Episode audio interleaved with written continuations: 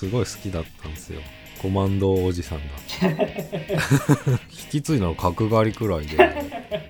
そう角刈り方式いけるんだったら次々と。角刈り方式。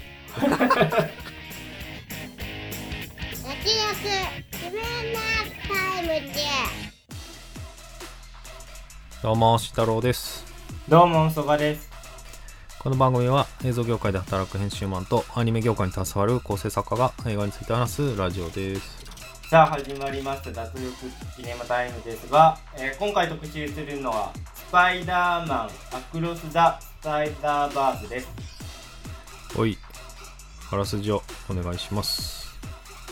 ピーター・パーカー亡き後スパイダーマンを継承した高校生マイルス共に戦ったグエンと再会した彼は様々なバースから選び抜かれたスパイダーマンたちが集うマルチバースの中心へとたどり着く。そこでマイリスが目にした未来それは愛する人と世界を同時に救えないというかつてのスパイダーマンたちが受け入れてきた悲しき定めだった。それでも両方を守り抜くと固く誓ったマイルスだがその大きな決断がやがてマルチバース全体を揺るがす最大の危機を引き起こす。という内容になっております。では早速総評の方に参りたいんですけども、えー今回の「アクロス・ザ・スパイダーバース」私曽我はですね、まあ、前提として2部作の前編だけの評価になるんで難しいんですけどちょっとがっかりの方が強いですかね今のところは。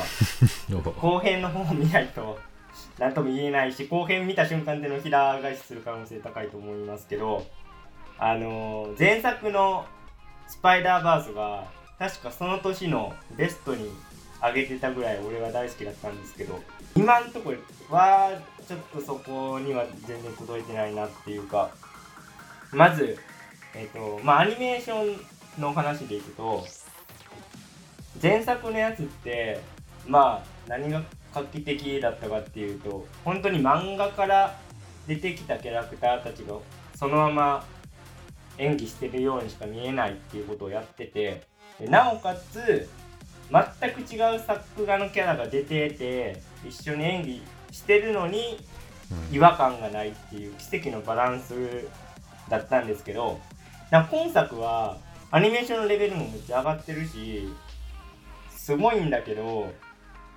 逆になんか一個一個のキャラクターとかそのキャラクター出身のバースの背景の美術とかが尖りすぎて全然調和されてないっていうかなんか統一感がないっていうかちょっと言い方難しいんですけど前作はかろうじてこう統一感があったと思うんだけどそれがやっぱねないんですよね。で多分意図的にやってるとは思うんですけど俺はちょっとなんか脳みその処理速度を超えてるなっていうか 情報がすごすぎてな。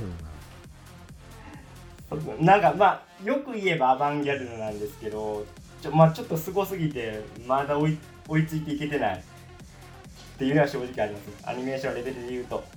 で、えっとストーリーの話で言うとまあぶっちゃけ、えっと今回の主人公は2人になっててマイルスとグエンのダブル主人公で言ってるんですよねまあ象徴的なのは最初グエンの語りから入るわけですね。グエンの語りから入ってそこからグエンが友達と組んでたバンドを抜けるとこから始まりで最終的に新しいバンドをグエンが見つけてさあ行くぞっていうところで終わるんですよ。だからグエンの話としては一応決着がついてるんですよね。お父さんとの関係っていうのも最後に和解してるしっていうとこでそこはいいんだけどいやマイルスの話としてはこれからちょっと風呂敷畳むとこなんでやっぱなんかあここで終わるんだ感が強いというかっていう感じですかね。まあちょっと細かいところは後々言っていくんですけど正直終わった後にあここで終わるんだっていうかあのー多分大昔に今回は2部作でいきますよっていう情報をどっかで読んでたと思うんですけどもう俺それすっかり忘れてて あの今作だけで俺関係すると思っててえこの尺で畳めんのって思いながらずっと見てて、後半ねすごいキャラ増えてく。る そうそうそう。えこっからいやいやっていう。で最後 続くでマイルスは帰ってくるって出されていや続くんかいってなったっていうのが 正直ありましたね。なんでまあちょっと今作単体で評価するっていうの難しいのを承知で上でまああえて今作だけでだけであの点数つけるとするとちょっと残念かなという内容でございます、えー今回のアクロス・ザ・スパイダーバースなんですが慎太郎さんはいかがだったでしょうか？うーん保留ですね。そうですよね。そら。そうよ。ん保留してんだからそっちも。確かにね。うんまあでもそれ本当にでも俺も俺もあ続くってなった瞬間あそうだったと思って。いやそうなんです。うん。すっかり忘れてた。忘れてたから。まあそれ思ってたけどただこうあのキャラが増えまくってる時に見てるってえこっから畳にかけるってちょっとカロリー多すぎてきついかもってもうちょっと疲れ始めてたからもう映像にやられてたから。いやそうですよね。まあある種ちょっとあよかったっていうところもあったけど。なんとか助かったと思ったけど。まあそうなんですよね。まあだからさ、まあ、すごい派手でね。でも今回はさその、まあ、キャラ一人一人が確かに前作は溶け込ませてたというかさ違和感なく共存させてたんだけどなんか今回もうあえて分けていくみたいな。そうですね。うん。もうなんかもうその人物になんかもう背景がついてたりあのパンクロックのあいつとかもさもう枠がついてたりしてもう別物明らかに。あと敵キャラスポットもう全然もうタッチが全然違うっていうとこもあって、うん、まあそれはそれでいいとこでもあり、うん、ただそう考えるとやっぱり前作はメリハリが効いてましたよね。そうですね。それで言うとそう徐々に徐々に盛り上げてってくれたからそのやっぱりアートのが爆発する瞬間とストーリーの爆発がやっぱり一致してたと思うんですよね。前作は。うん。だからねまあ今回はだから保留にしてるからまあ保留なのかなっていうね。まあまあただ面白くなりそうではもちろんあるしね。うん。フラウラーで出てきてまあこれももう完全にねクリードないしはナルトだよね。逆だったかもしれねえなんだよねまた。がそれがまあまずどう落とし前つけるのかどういう顛末にしていくのか。っていうところは気になるしまあおじさんね。おじさん好きだよね。スパイダーバースね。まあ顔も特徴的だしね。まあでもおじさん大事なキャラだなってまあ改めて思った。まあだからやっぱりうーんまあちょっと味付けが濃いなっていう。まあ上がるんだろうけどだから配信とかブルーレイとかでまた見ると、まあ、楽しいものにはなってるんじゃないかなと思うんだけどうんまあちょっと味濃い濃いめの味付けでねちょっと疲れちゃったのはあったかな。そうですね。ぐったりしますよね。ん。あとねちょっとねこれほんと良くなかった。結果的に良くなかったんだけど iMAX で見たんですけど あの一番前だにしちゃったんだよね。浴びましたあのねもうそう。映像をごめんねあのあの時大あのマーベリックトップがマーベリックの時全然大丈夫だったからいけると思ったらもうちょっと失敗だったなこれは。裏目あ見ましたねのそうあの左とかもう端っこもちゃんと使うからもう、うん。首傾けないと見れないみたいな。最善は確かにね首ただでさえそうそう疲れるのに。そうだからやっぱ実写とねやっぱ違うなっていうのも一つあるし、まあましてやスパイダーバースはうんまあそれ漫画であり絵画であるまあアートですよね。画面全体をキャンパスとして使うから。一番最初にコミック倫理委員会的なロゴが入るじゃないですか。うんで普通まあなんか映像だったらビデリンとかエイリンとかまあうん日本で言うと、うんそういうの持ってくるけどあえてコミックで持ってきてるっていうのは、まあ、ここれは映画だけど一つの漫画作品なんですよっていうメッセージですよね。アートスタイルというかうん。先輩が言う通り、そうだからもう画面全部使ってるなっていうのをまあその図らずしも強烈に。感じることになりました。それは勉強になりました。早いしあと凄まじい速さ。うん。って感じですかね。はい。うーん、やっぱ俺はちょっとビジュアルスタイルの変化ですね。そのまあ先輩も言ってますけど、もう多分意図的に、うん。だって個々の違和感際立つ方に舵を切ってて、ちょっとなんかアニメーターさんの数が、まあ多分前作120人とかでも俺すげえと思ってたんですけど、まあ今回もう1000人以上うんうん。いるみたいな。うん。だからその中で多分作画監督的な人が一つの世界観に集約するっていうのは多分なんなんていうんですかね物理的に無理っていうのもあったのかもしれないけどまああえてやってるんだなってちょっと思ったのはえっとグエンの最初の世界でなんかヴィランと戦ってるじゃないでなんかレオナルド・ダ・ヴィンチみたいなことを言いながら、うんうんあの美術館であそうそうバルチャー戦っててでなまあちょっとダ・ヴィンチ風の作画ダ・ヴィンチ風って言っていいのかわかんないですけどあのむ昔のルネサ容疑ンスみ士のたいな。そうそうそうそうそう。そういうタッチなんですよバルチャーが。でそいつとはなんか芸術論みたいなことをグエンが言言ってるんですよ。うんうんそういうなんか芸術とは何かみたいなことを言っててで現代アートを見てそうそう。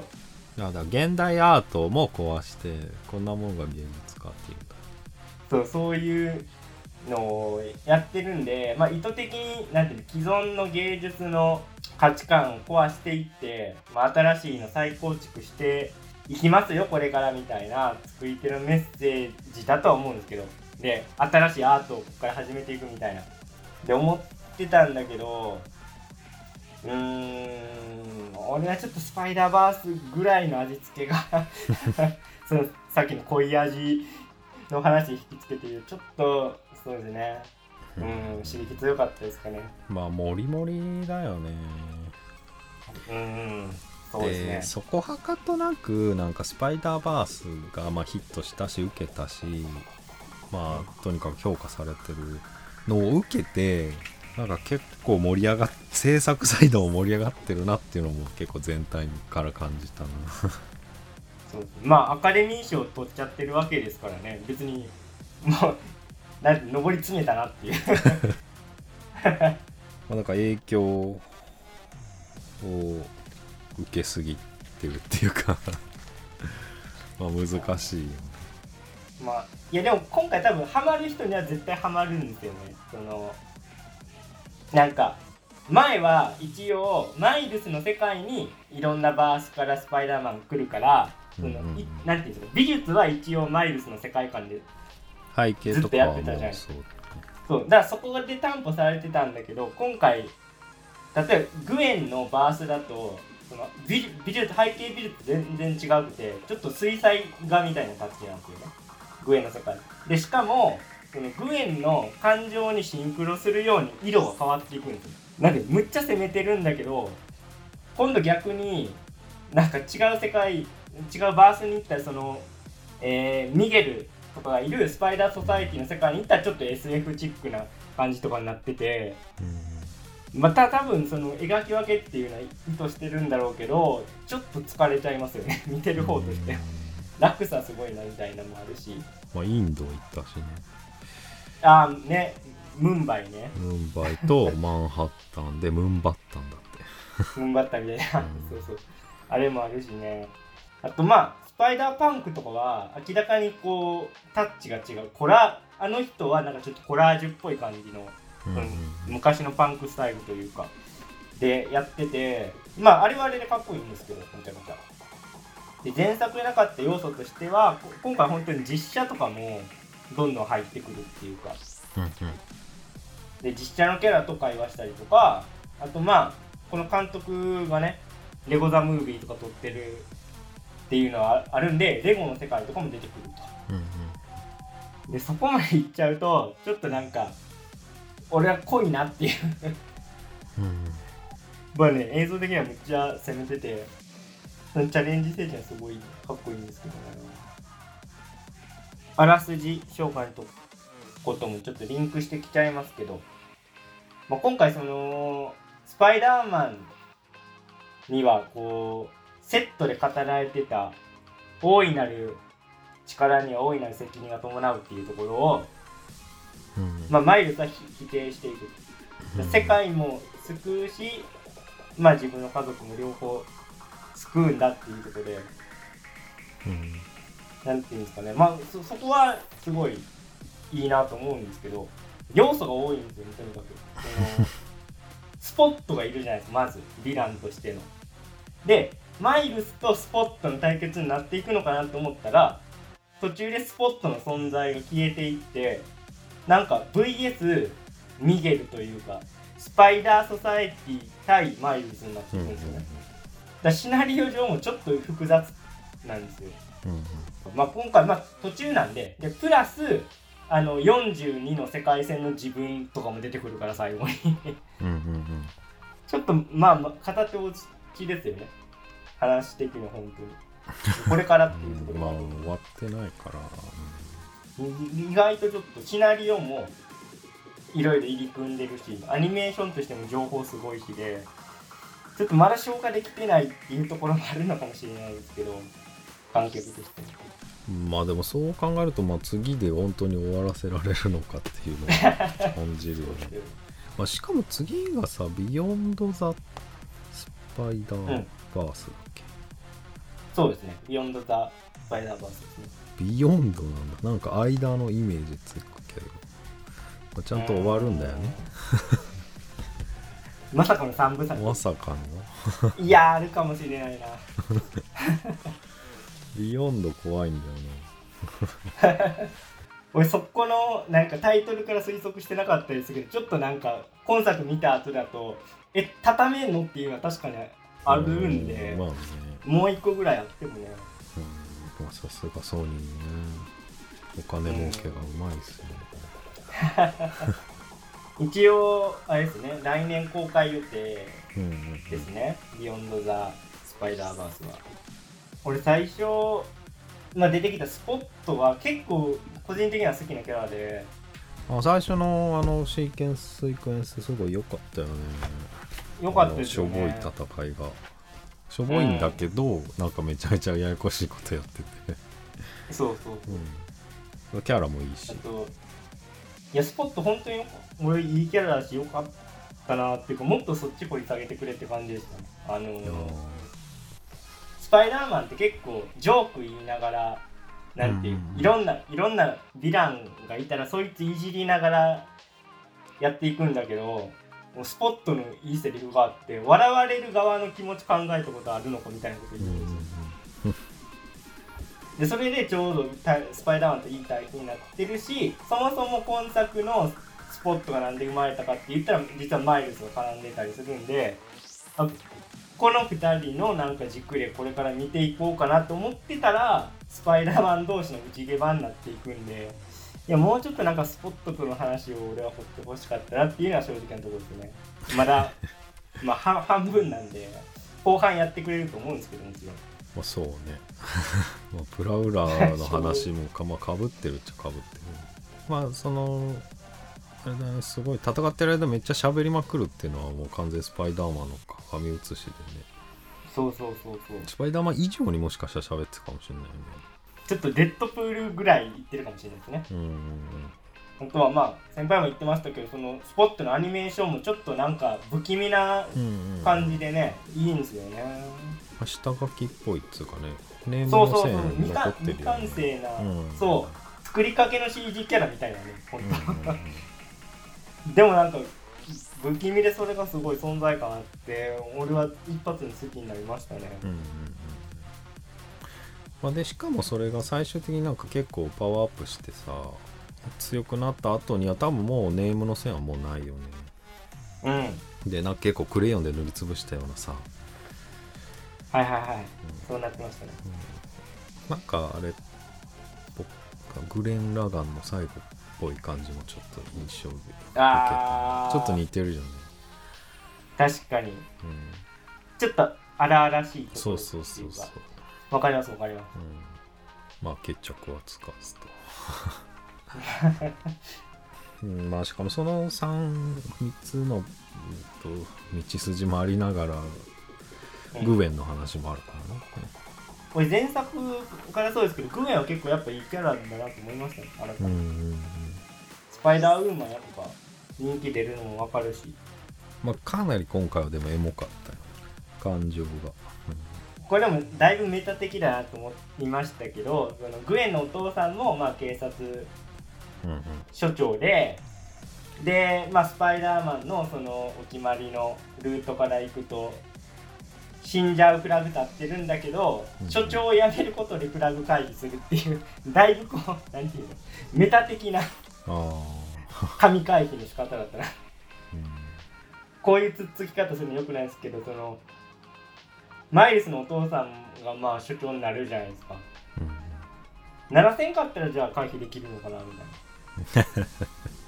わかんないですけどお父さんになんか昇進取り消させるようななんかでももうなことさして。なったよねあれまあ、パーティーのしてるのにもうなってるんか、もうなったよ。でもなんかうんいや微妙ななんか今は副署も前は副署長だったんだよね。来週からだみたいなセリフあったなそうか。それ多分なんか聞いてきそうだなあー。まあそんな考え方でいくとまあ確かに怪しそうだね。そういうちょっとメタメタ読みしたくなりますよね。ですよそこまで行くと今度これだからそのスパイダーマンの運命って言うけどもともとだってマイルスはその自分の言ったババースのスパイダーマンじゃなかったわけじゃないですか結局。うん。その42の世界の雲が来て神田からスパイダーマンになったわけでもともとこのマイルスの世界のピーター・パーカーもいたじゃないですか1作目で。そこはちょっと俺うまく整理できてなくて。とということはもともといたマイルスの世界線にはスパイダーマン2人いるわけじゃないですか。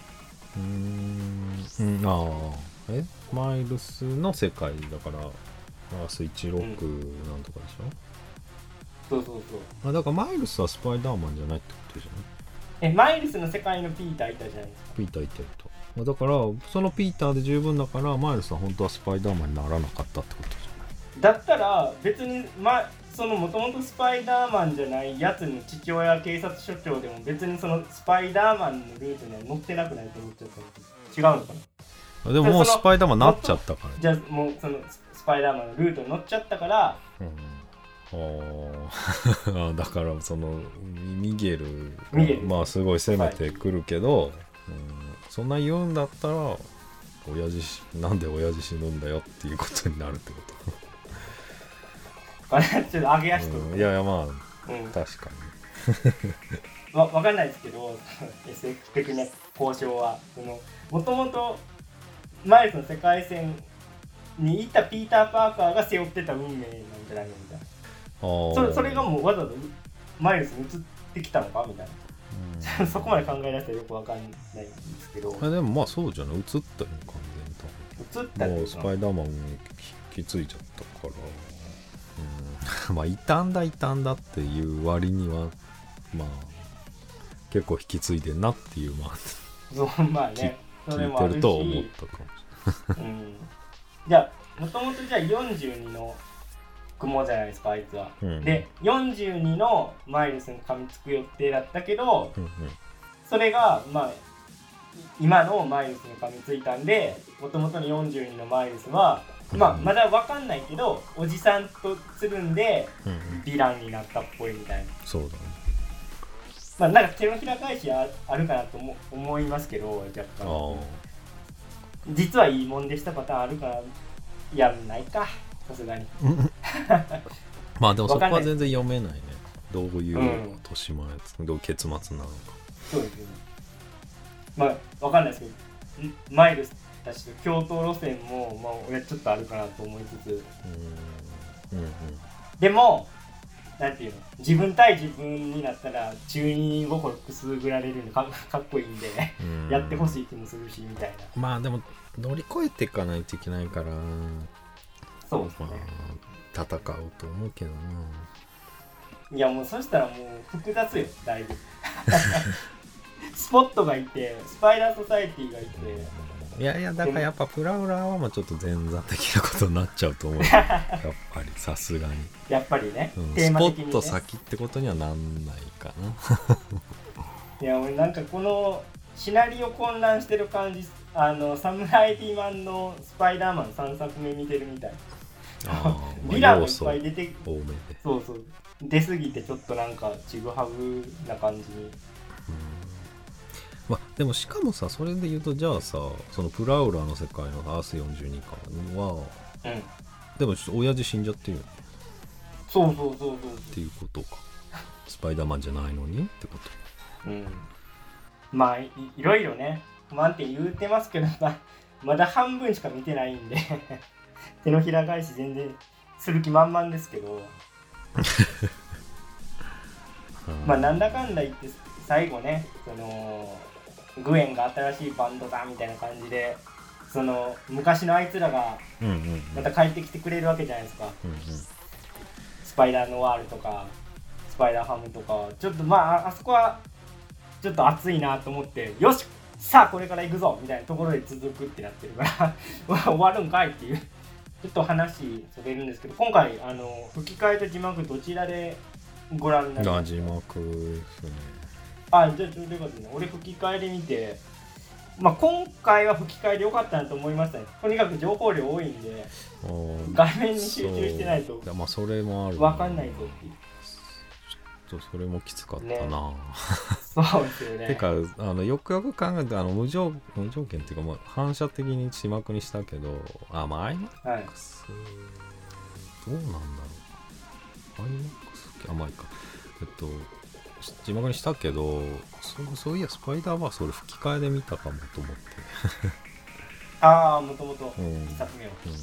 まあ、あれは全然吹き替えでも問題なかったしね。大塚さんとかね、ああ よかったです。ノーアーズね。あとね今回ねあの出てくるミゲルは関智一さんがやってました。うん、あうん結構ハマっててやあ、っぱ良かったし。うん、あれ吹き替えスパイダーパンクは誰だああれですね木村昴さんですね。なるほどね。スポットは？スポットむっちゃ良かったですね。あの鳥海浩介さん。ああ鳥海さん。いや鳥海さんなんだ。へえいやめちゃくちゃ俺良かったよなんとなく珍しい感じしない？鳥海さんのスポット。ちょっと2枚目の印象強いですうん全然。あのコンビニストアで ATM 盗むとこのバカバカしいやりとりとかすごいねうまかってうん。めっちゃおもろかった。いや全然いけると思うんだけど。ああそうなんだ。意外。あ本人愛されキャラだそうですね。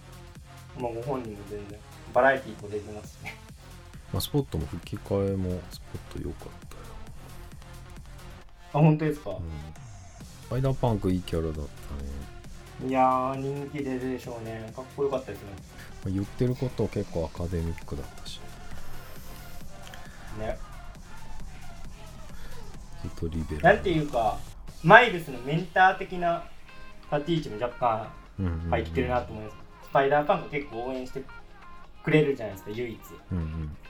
なんか誰かがあの PS4 のスパイダーマンのゲームあったじゃないですか。あったあった。なんかあれでコスチュームかなんかで選べたやつが今回出てるみたいなこと言ってたんですああだからほとんど出てんじゃない？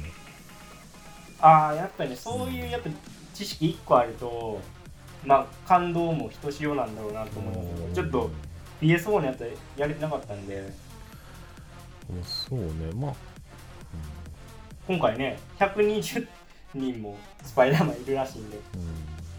うん。うん、まあもちろんミゲルのあの未来のスパイダーマンみたいなのもいるし、はいはいはい。うんでそれで1がピーター・パーカーで1があのそのゲームで2作目がマイルズ・モラレスだっあそうなんですた、うん。ね、プレステ5出るタイミングでマイルズの話になった。そのマイルズ・モラレスではまあ親父は死んだの。そうなんですね。うん。まあ、しかもな出張になったスピーチの時に亡くなっちゃうんじゃなかっまあ カノンイベントですよね、いやー、本作から提示された新しい概念。うん。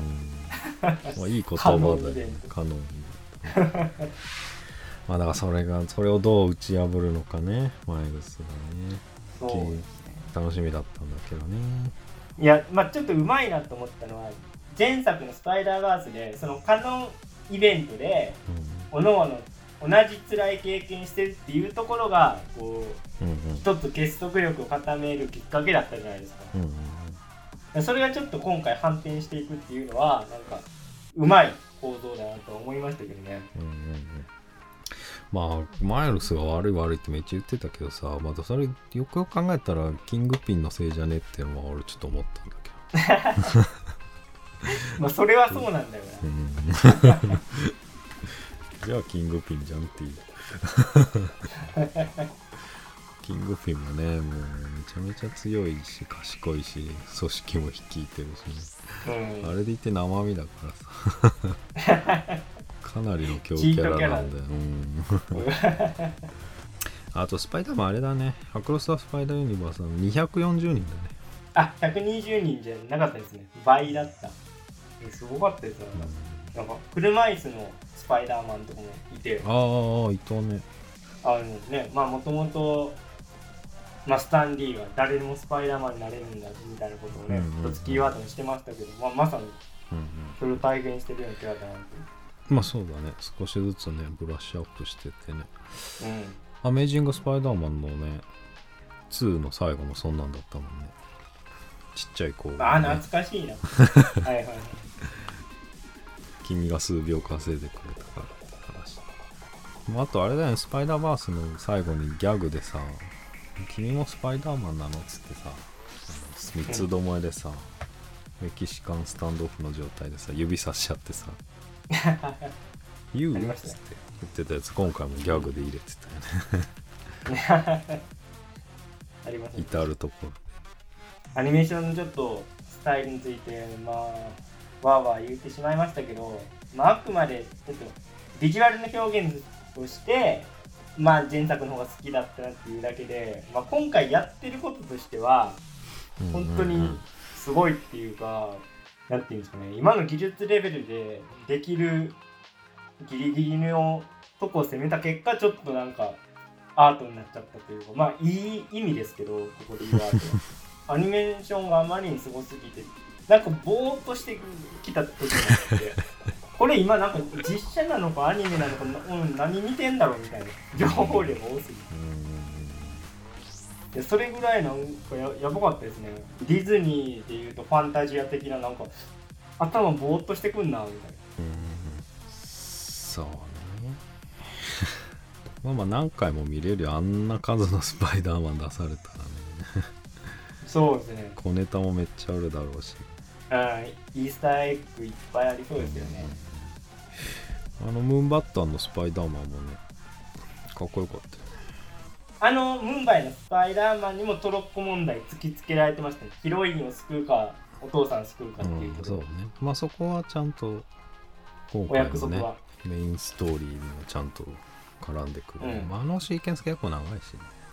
あの塔の上でグエンとさ結構話するさうん。下りもさかなり凝ってたよねなんか立ち位置とかすごいもう最初、うんと、反転させたりしてねうんうん。退治させたり最後は隣に座らせたり。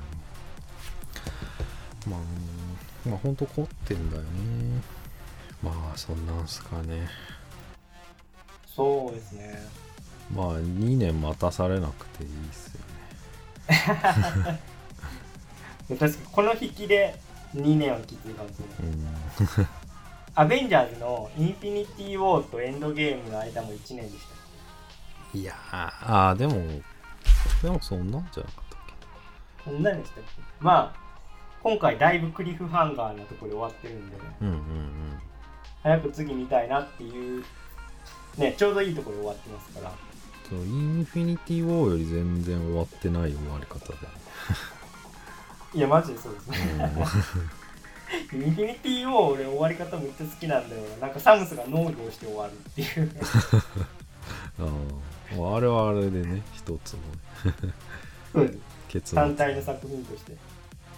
成立してましたね。